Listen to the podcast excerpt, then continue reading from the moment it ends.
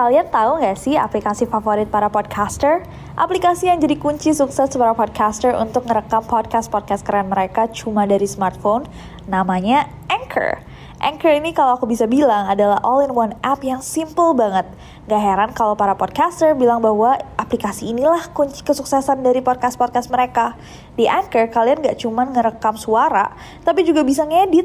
Mulai dari rekaman, isi lagu, efek, dan lain-lain. Yang paling aku suka adalah karena Anchor ini super fungsional. Aku bisa langsung upload podcast aku ke Spotify atau platform lain langsung dari Anchor. Kalian bisa download Anchor di smartphone kalian langsung dari App Store, Play Store, atau dari web mereka www.anchor.fm. Trust me, Anchor is your best friend to create stunning podcasts. And you know what? It's totally free. Hey guys, it's Nancy.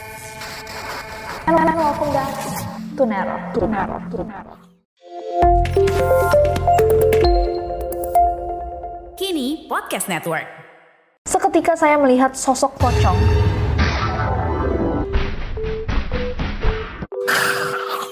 Guys, it's Nessie and welcome back to Neror. Seperti yang kita tahu, kehadiran ojek online dalam hidup kita ini merubah segalanya. Kalau kalian umurnya nggak jauh-jauh dari aku, pasti kalian juga merasa bahwa ojek online itu merubah segalanya. Buat adik-adik yang nggak pernah inget kehidupan sebelum adanya bapak-bapak Gojek dan bapak-bapak Grab, it was so hard. Susah banget. Aku inget banget dulu waktu aku les bahasa Jerman. Karena sekolah bahasa Jermannya itu nggak ada akses bus atau public transport lainnya. Dulu aku harus jalan sekitar sekitar kayak 1 atau 2 km sampai ke bus stop dan busnya cuma boleh stop di bus stop yang sedikit jauh dari tempat les aku dan aku harus manjat pagar. Jadi aku lempar tas aku, aku panjat pagar, terus loncat ngelewatin pagar, terus jalan nempel tembok karena depannya sungai, terus nyebrangin sungai itu setiap hari. Tapi sekarang dengan adanya ojek online, ke mana pun dengan gampangnya kita bisa minta dijemput, dianterin, kelaparan malam-malam, gak harus keluar makanan yang datang ke kita life changing. Maaf jadi curhat. Tapi ngomong-ngomong tentang aplikasi ojek online dan ngomong-ngomong tentang curhat, malam ini di Neror kita akan mendengarkan curhatan-curhatan tentang pengalaman-pengalaman gaib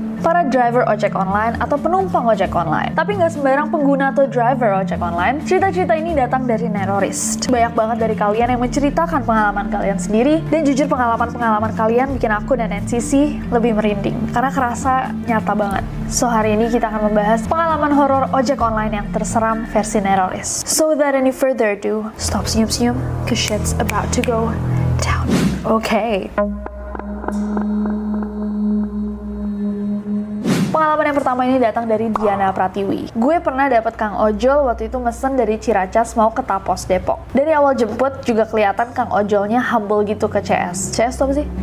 Oh customer tuh CS. Aku kira CS tuh customer service. Akhirnya di tengah perjalanan dia cerita-cerita tentang pengalaman dia narik orderan agak serem katanya. Sebelumnya Kang Ojolnya bilang dia itu narik orderan dari pagi sampai sore. Nggak pernah narik di malam hari. Paling mentok jam 5 sore. Tapi lain cerita kali ini entah kenapa pas dia mau off ngebit, sekitar udah mau maghrib gitu ada orderan masuk dari seorang customer cewek, lupa namanya. Singkat cerita, orderan masuk dan tempat penjemputannya nggak terlalu jauh. Cuma agak masuk ke pedalaman kampung. Pas sampai di titik penjemputan, ternyata sepi. Itu di sekitar jembatan dekat kali. Customer juga nggak ngechat apa-apa. Akhirnya si Kang Ojol ini nelponin ke nomornya. Cuma nggak diangkat-angkat walaupun udah ditelepon berkali-kali. Sempet Kang Ojolnya menelusuri jalan nggak jauh dari jembatan itu, kali aja ketemu sama customernya. Tapi nyatanya nggak juga. Akhirnya dia beralih ngechat si customer. Bu, posisi di mana ya? Ini saya sudah sampai di titik penjemputan. Nunggu beberapa lama baru dibalas. Kayaknya abang kelewatan deh. Saya nunggu nunggu di jembatan dekat kali. Loh, tadi saya ke situ tapi sepi nggak ada orang.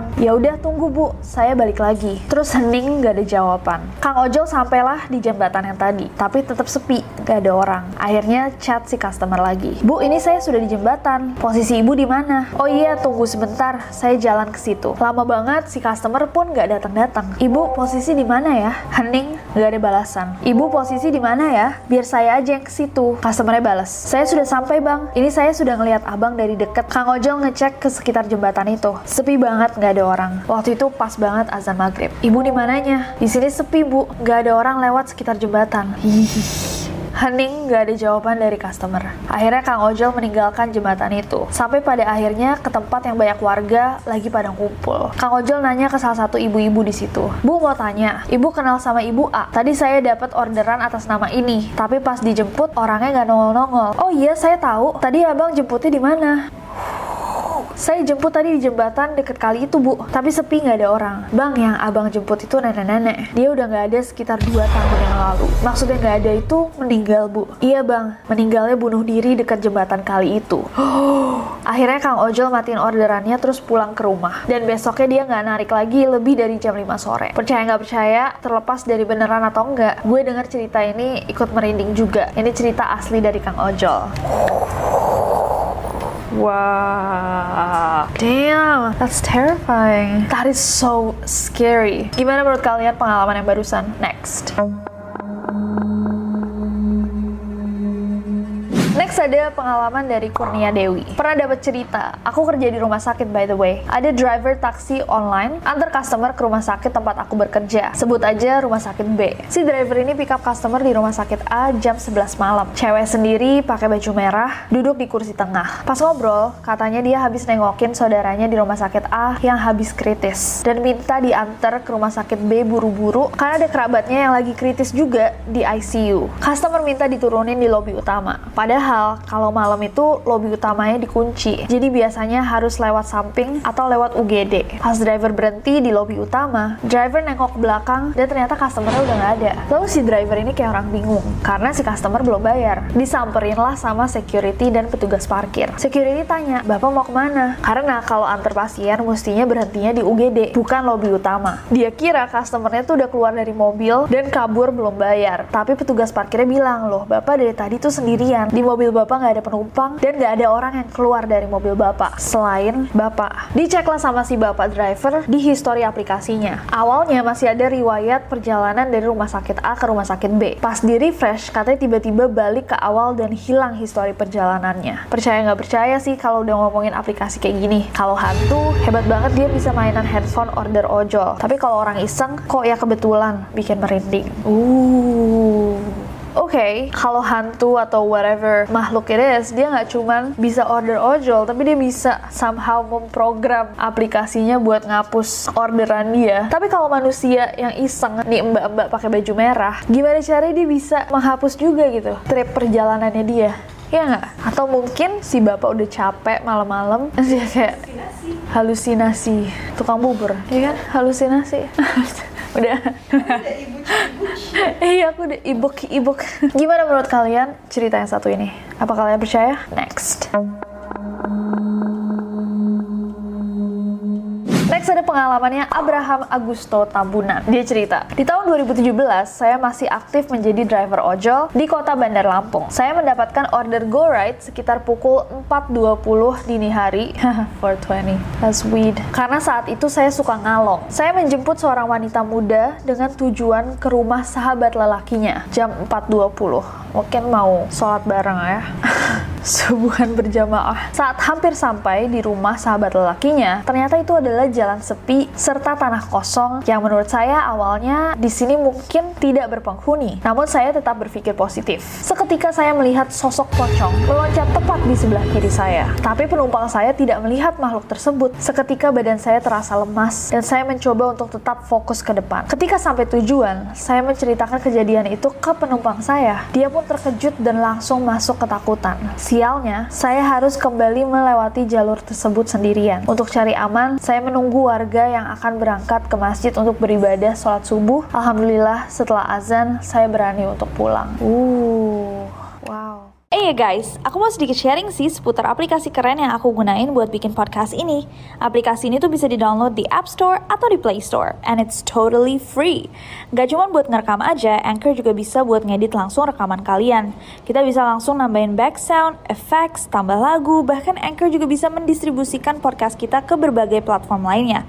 Kayak aku nih, biasanya aku langsung upload podcast aku ke Spotify langsung dari Anchor. Jadi di mana pun aku berada, aku bisa buat podcast aku kapan pun dan di mana pun aku mau. Karena dia super gampang, aku jadi suka banget nih sama Anchor ini. Daripada kalian kepo, mendingan kalian langsung coba aja buat podcast sendiri pakai Anchor. It's super simple and free.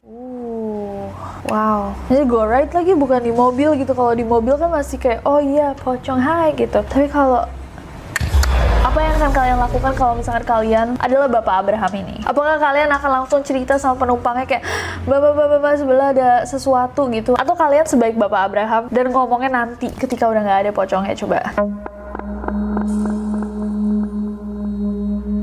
Next ada pengalamannya Alelda Andi. Gue juga pernah diceritain sama Pak Gokar dulu pas naik Gokar malam-malam. Kata bapaknya, kalau udah lewat setengah 10 malam dia tuh udah nggak mau ambil orderan. Soalnya temennya sesama Gojek tuh sering cerita-cerita horor kayak gini. Ada abang Gojek, temennya bapak tadi. Jam 11 malam tuh ngambil orderan di dekat kuburan. Nah habis itu setelah dia ngambil orderan itu, dia sama sekali nggak ada kabar sampai pagi hari. Jadi nggak ada yang dengar sama sekali dari dia. Pagi hari, pasti bapak Gojek ini bangun, dia udah ada di atas kuburan orang. Terus Pak Gokar ini cerita banyak kejadian lagi. Selain cerita mistis, dia juga cerita katanya ada beberapa temannya yang meninggal gara-gara kena begal malam-malam pas ambil orderan. That's even scarier. Pak Ojol kita udah banyak berjuang guys. Jadi tolong apresiasi mereka semua ya. By the way, semangat terus Kanesi. EXO, EXO. Gossip Girl. Thank you Alda Andi and I agree. Bapak ojol sudah banyak berjuang. Jadi semangat bapak-bapak ojol and that's super scary. Fun fact yang gak terlalu fun. Ada daerah dekat rumahku itu yang pernah pagi-pagi ditemuin mayat yang ternyata adalah bapak Grab yang dibegal dan mobilnya diambil lari sama orang. It's terrifying. Stay safe bapak-bapak ibu-ibu ojek online. Apa yang akan kalian lakukan kalau misalkan kalian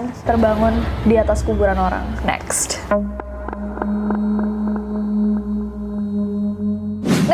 Pengalamannya Sunny Amalia. Aku juga ada pengalaman sama ojol. Nggak tahu deh, serem atau enggak. Oke kita lihat bersama-sama Sani. Jadi aku berangkat kerja biasa pesan ojol kan. Kebetulan kosan aku tuh nggak ada di titik yang pas di Gmaps. Jadi aku kasihnya titik di warung depan kosan. Terus udah pesen kan nih, dapet tuh ojol. Di chat katanya udah di depan warung. Terus aku langsung jalan turun kan. Nah pas lagi mau turun, drivernya telepon. Tapi sengaja aku nggak angkat. Pas udah di belakang driver, aku mau nyapa. Eh si drivernya ini lagi teleponan. Dia bilang, iya iya mbak, ini saya di depan. Pas dia udah selesai telepon, aku sapa kan dengan Pak Z Nah si bapak ini kaget, loh kok udah di sini aja mbak? Katanya di telepon tadi baru mau turun. Oh, saya nggak angkat telepon pak. Eh beneran mbak, ini tadi ada yang angkat loh mbak. Suaranya cewek ngobrol sama saya tadi. Demi Allah pak, beneran saya nggak angkat telepon. Aku kasih tunjuk history call. Oh, mbak beneran loh, ini nomornya punya mbak kan? Tadi pesen pakai HP mbak. Iya bener, itu nomor saya. Tadi pesen juga pakai akun saya, tapi saya beneran nggak angkat telepon. Iya Allah mbak, terus siapa tadi? Ini masih pagi loh mbak. Oh. Oke, okay. kok bisa sih mbak? Masih pagi, kok udah gaib aja? Terus panjang jalan nganterin aku, bapaknya ketakutan. Aku cuma bisa ketawa aja. Ternyata bapaknya di prank. Atau bapaknya lagi belajar acting. Atau orangnya gitu ya. Iya mbak, ini saya udah di depan. Maksudnya pas bapaknya telepon sama dia diambil ya HP-nya. Heh, siapa ini? Ih tapi lebih serem lagi kalau bapaknya lagi telepon terus dia nunjukin, saya nih pak. Mbak, ini bapak kan? Mbak, Terus siapa ya jawab? What do you think happened? Apakah mereka saling prank? Atau mereka di prank oleh sesuatu yang tidak terlihat? Next. Next ada pengalamannya your future wife. Who's future wife? Aku juga pernah kak, tapi ngalaminnya berdua sama abang ojolnya. Uh. Jadi aku kan ngelewatin taman yang awalnya biasa aja, tapi semenjak ada ayunan, jadi beda gitu tuh taman. Singkat cerita, maghrib-maghrib aku lewat taman itu pas mau pulang ke rumah. Aku lihat dari jauh di ayunan itu ada satu anak kecil dan satu lagi kayak ibu-ibu gitu lagi dorong tuh ayunan. Aku awalnya cuma mikir, maghrib-maghrib kok ngajak anaknya main di luar. Terus di pinggiran taman itu kan ada beberapa pohon dan pas kita lewatin pohon terakhir, yang artinya pandangan kita terhalang sebentar karena batang pohon itu, ibu-ibu sama anak yang tadi tuh hilang, hilang gitu aja dan tamannya bener-bener kosong. Padahal aku nggak pernah lepas pandangan dari ibu-ibu dan anak kecil tadi. Pas lewatin pohon pertama, kedua, ketiga dia juga masih ada. Gak mungkin kan orang bisa hilang dalam hitungan detik. Nah pas aku lagi mikir, tiba-tiba abang ojolnya nanya, Neng, saya nggak salah lihat kan? Nggak bang, saya juga lihat. Uh, Oh iya, dan pas kita lewatin pohon terakhir itu, ayunannya tuh gerak kenceng banget sampai 180 derajat. Padahal nggak ada angin atau apa pun. Uh, wow. Dan sebenarnya itu bukan first time aku ngalamin. Pernah pas waktu itu sama cowok aku, aku lihat jelas banget ada tiga orang di ayunan itu. Terus pas aku udah deket sama lokasi ayunannya, ternyata cuma dua orang di situ. Note, ayunan itu di ujung taman. Jadi kita bisa lihat dari jauh. Terus yang aku bilang pohon satu, pohon dua itu maksudnya semakin deket ke ayunan itu, dan pohon terakhir itu yang paling deket sama ayunan ayunannya. Aku jadi keinget yang kayak video-video park yang ayunannya tiba-tiba antara ayunan atau yang jungkat-jungkit itu yang kayak gerak sendiri. Tahu kan kalian video-video itu? There's no wind out here right now. Out of nowhere but ya mungkin kita bukan satu-satunya makhluk yang menikmati mainan-mainan taman. Atau mungkin ada dari kalian yang tahu ayunan mana yang dimaksud? Apakah ada yang tinggal dekat ayunan ini juga? Dan pernah melihat sesuatu atau merasakan sesuatu? Karena I'm very intrigued. Aku mau tahu malah ayunan ini ada di mana. Maybe we should do a little visit. Next Oke guys, dan ini pengalaman terakhir dari Starry Day. Ini cerita pengalaman omku. Kebetulan beliau adalah driver taksi online. Jadi waktu itu malam-malam ada perempuan yang habis pulang kerja order taksi dan dapetnya taksinya omku. Selama di perjalanan tuh perempuan kelihatan biasa aja. Mereka juga ngobrol banyak tentang macam-macam. Dan kata omku itu perempuan cantik. Sampailah di rumah perempuan itu. Terus kata si perempuan itu, omku disuruh tunggu bentar. Dia katanya mau ambil uang ke dalam rumah. Gak ada uang katanya di dalam tasnya. Udah kan tuh perempuan masuk ke dalam rumah. Eh terus tiba-tiba ada bapak-bapak keluar. Ternyata itu adalah bapak dari si perempuan tadi. Terus bapak itu bilang ke omku, makasih ya nak udah mau nganterin anak saya pulang. Ini ongkosnya. Terus omku rada bingung. Dia pun menjawab, oh itu simbanya lagi ke dalam kan pak buat ngambil uang. Terus si bapaknya itu senyum dan nyuruh omku untuk masuk ke rumahnya. Uh, pas sampai dalam rumah, si bapak itu nunjuk foto keluarganya di dinding. Terus dia bilang, yang tadi naik anak saya yang itu bukan pak. Omku pun menjawab, iya pak betul. Terus si bapak menghela napas sebentar, terus bilang, itu anak kami sudah meninggal 6 bulan yang lalu. Dia memang suka pulang kerja pakai ojek atau taksi. Mungkin kebiasaan itu ada sampai sekarang dan gak hilang, meskipun dia udah gak di sini lagi. Maaf ya nak kalau bikin takut. Omku balikin duit yang tadi dikasih dan dia bilang dia ikhlas nganterin tuh perempuan pulang. Abis itu omku tiga hari nggak mau narik dulu karena dia trauma banget. Dia nggak nyangka kalau dia nganterin orang yang udah meninggal. Tapi kata si omku, perempuan itu sama sekali nggak ada aura-aura mencekam atau bikin merinding gitu. Totally kayak manusia biasa. Pas ngobrol sama omku juga bahasanya halus banget. Kelihatan banget lah sopannya. Tapi tetap aja sih merinding banget pas diceritain sama omku. Cantik dan sopan, tapi ternyata bukan manusia. Uh, oh wow. Tapi mungkin juga energi nggak sih kayak energi yang tersisa gitu karena dia emang itu habitnya dia setiap hari dia naik taksi untuk pulang. Jadi mungkin ada energi-energi dia yang tersisa di bumi ini. Maybe it's not necessarily a ghost, mungkin bukan hantu per se, tapi menurut kalian gimana? Kasian banget omnya jadi trauma, bahkan dia nggak ngambil uang yang mestinya dia dapatkan dari mengantar malam itu. Jangan-jangan ini semua skema. Jangan-jangan si cewek itu masuk ke kamarnya kayak, pah bilangin ya gitu. So itu tadi adalah pengalaman-pengalaman horor nenoris dengan driver ojek online atau pengalaman sendiri sebagai driver ojek online. Gimana menurut kalian? Mana cerita yang paling bikin merinding? Atau kalian punya pengalaman yang jauh lebih seram lagi? Mungkin aja kalau misalkan pada seru-seru, mungkin kita bisa bikin part 2. If you want, kirim email ke requestnasi@gmail.com. But other than that, follow aku di Instagram dan Twitter gampang banget Nesi Jajaja karena aku nggak sabar buat ketemu kalian lagi. Bye bye.